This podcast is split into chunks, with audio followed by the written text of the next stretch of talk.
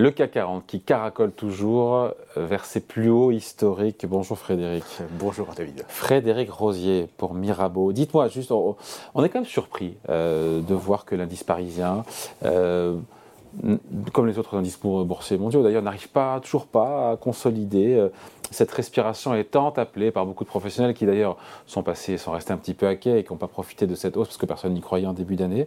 Pourquoi cette consolidation Aujourd'hui, on est quasiment encore sur les plus hauts historiques du CAC 40. on y est, on y est là. 7004. Euh, voilà, euh, on l'a touché. Voilà, c'est fait. Donc, euh, et, pourquoi cette respiration, cette consolidation ne se produit pas? Donc ça monte one way, quoi. Hein. Oui, effectivement. C'est-à-dire qu'on a, on a le sentiment qu'à la moindre respiration, à la moindre faiblesse du marché, ceux qui sont effectivement restés hackés, et Dieu sait qu'il y a beaucoup de gens aujourd'hui qui sont encore hackés, euh, qui n'ont pas cru. Qui n'ont euh, pas cru. Euh, et je pense que on était nombreux à, imaginer le marché monter au début d'année, mais pas de cette, avec cette vélocité. Il est monté très très rapidement, et notamment en Europe, parce qu'au moment où on se parle, c'est l'Europe Aujourd'hui, vous avez par exemple l'Italie, l'Espagne et la France entre plus 15 et plus 20. Lorsqu'on regarde les marchés américains, on est beaucoup plus nuancé dans la performance euh, euh, du, côté des, États-Unis. Donc c'est un, mouvement qui est relativement fort. Alors pourquoi ce mouvement? Parce que c'est la question, c'est qu'est-ce qui se passe sur le marché?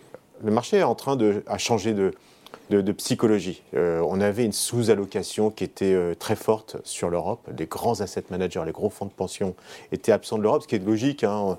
Il, y a, la guerre. il, y avait, il y avait la guerre à nos portes. Euh, il y a trois mois, on parlait éventuellement de rupture dans, dans l'approvisionnement d'énergie à mm. cause des problèmes du, du, gaz notamment, que les usines allaient fermer. On était en récession. On se posait même question est-ce que le, même est-ce que le marché n'était pas trop généreux sur la trajectoire bénéficiaire, puisqu'on trouvait qu'effectivement, dans un scénario de récession, euh, contraction de 0 à moins 2, moins 3 sur les bénéfices des entreprises, par exemple sur le CAC 40, c'était relativement faible.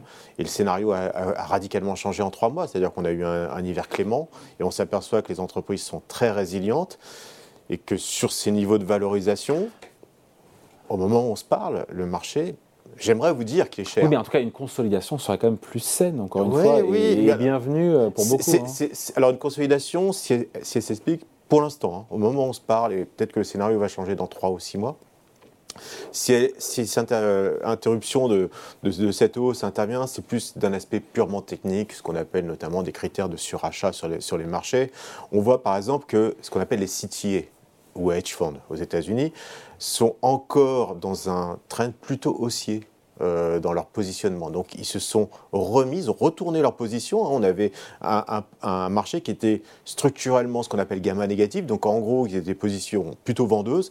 Ils ont retourné leur position mmh. et structurellement, ils sont plutôt, plutôt acheteurs. Malgré tout, hein, lorsqu'on regarde les expositions, les fameux 60-40, on s'aperçoit qu'on n'est pas tout à fait en haut de l'exposition action. Même si on a des flux hein, rentrant en Europe aujourd'hui, depuis quasiment le début de l'année, qui explique aussi ce mouvement, c'est que les je vous dis, je répète, hein, ces grands fonds de pension qui ont voulu tout naturellement être en dehors de la zone Europe aujourd'hui saisissent la moindre, moindre opportunité pour se repositionner. Je lisais une interview pardon, du directeur des gestions chez Amundi, c'est un très gros asset manager, qui dit qu'en gros, le rebond actuel, il est spéculatif. En gros, euh, entretenu par des rachats d'actions, avec des faibles volumes d'activité. Euh, qu'est-ce qu'on répond à ceux qui disent que, que, tout ça est un peu artificiel ou spéculatif et que c'est déconnecté de la réalité? On se paye 13 fois les bénéfices sur le CAC 40. donc, j'aimerais, je répète, vous dire que le marché est cher, que effectivement, c'est vrai. On est, par exemple, là je parle en, nombre de titres échangés sur le CAC 40, il y en a qui parlaient en montant, mais on est à peu près, on est en dessous des 100 millions de titres, en gros on est en dessous des 3 milliards en moyenne sur le CAC 40, donc c'est des volumes qui sont encore restreints. Euh, maintenant, je répète, on est passé d'un scénario de récession à un scénario, ce qu'on appelle le no landing. Mm. Maintenant, la trajectoire bénéficiaire en Europe, elle est positive. On est euh, hors énergie quasiment à plus 6. Alors, sur quoi plus si, Sur quoi? Sur, la croissance des bénéfices euh, en Europe. Donc on est repassé dans une trajectoire positive. Euh, donc hors énergie, hein, parce que l'énergie pourrait avoir un impact négatif pour des, effets de base. Mais vous voyez, on, passe d'un moins 3 à plus 6. Donc la trajectoire veut effectivement que le marché soit soutenu. On se paye 13 fois, 13 fois versus les États-Unis qui se payent 18 fois.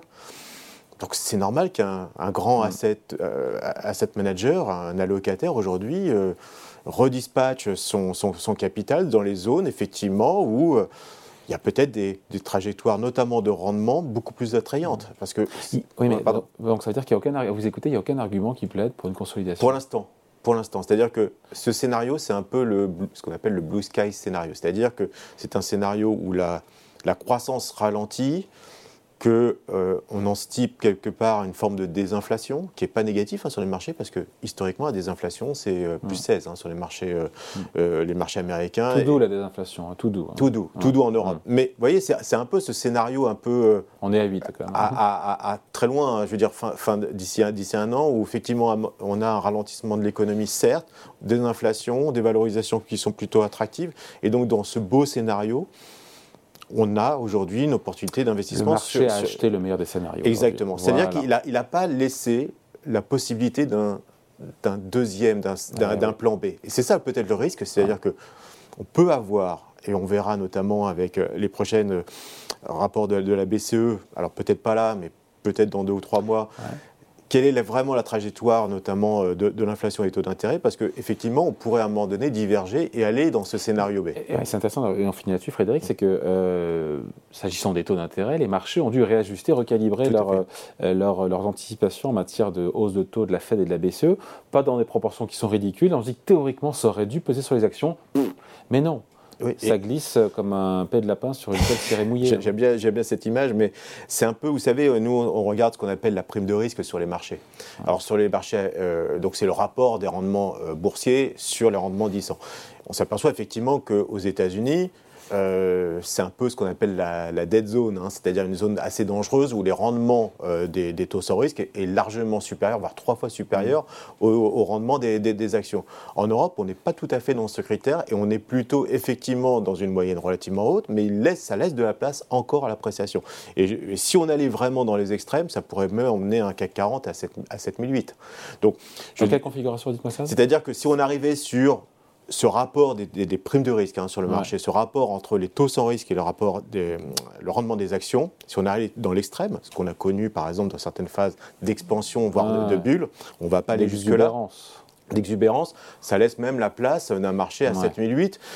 Bon, euh, je vous dis, c'est un scénario qui, euh, qui est celui du euh, tout va bien tout va bien, il euh, n'y a pas de, Après de conséquences. pessimisme d'automne dernier. Oui, alors par euh, contre, vous savez, les, ratios, ce qu'on appelle les ratios Boulbert, ils ne sont pas non plus dans. C'est quoi euh, ça, les ratios Boulbert C'est le sentiment des investisseurs. On pose la question aux investisseurs quel est votre sentiment, quel est votre positionnement aujourd'hui sur le marché? Et lorsqu'on regarde, il est positif plus. Il n'est pas dans ce qu'on appelle l'extrême boule. On n'est pas mm. dans le sentiment euphorique sur le marché. donc, donc, ça laisse un peu d'espace. Ça laisse encore la place parce que pour qu'un marché se retourne, il faut que le sentiment soit un sentiment d'euphorie. Et mm. pour l'instant, j'aimerais vous le dire, franchement, mm. parce que sur les plus hauts, c'est plus facile à dire. J'aimerais vous le dire, mais ce n'est pas le cas. Pour l'instant, le positionnement, que ce soit sur les hedge funds, sur les CTA, que ce soit lorsqu'on interroge les investisseurs aujourd'hui, c'est un sentiment positif, mais pas un, un, sentiment d'acceptation d'une euphorie euh, globale. Donc ça laisse la place éventuellement à une, forme peut-être d'accélération, euh, d'exubérance sur les marchés qu'on n'a pas au moment où on se parle. 13 fois les bénéfices, je répète, sur le CAC 40, ce n'est pas une zone extrême. Allez, merci beaucoup pour une explication signée Frédéric Rosé pour Mirabeau Gestion. Merci beaucoup. Merci. Salut.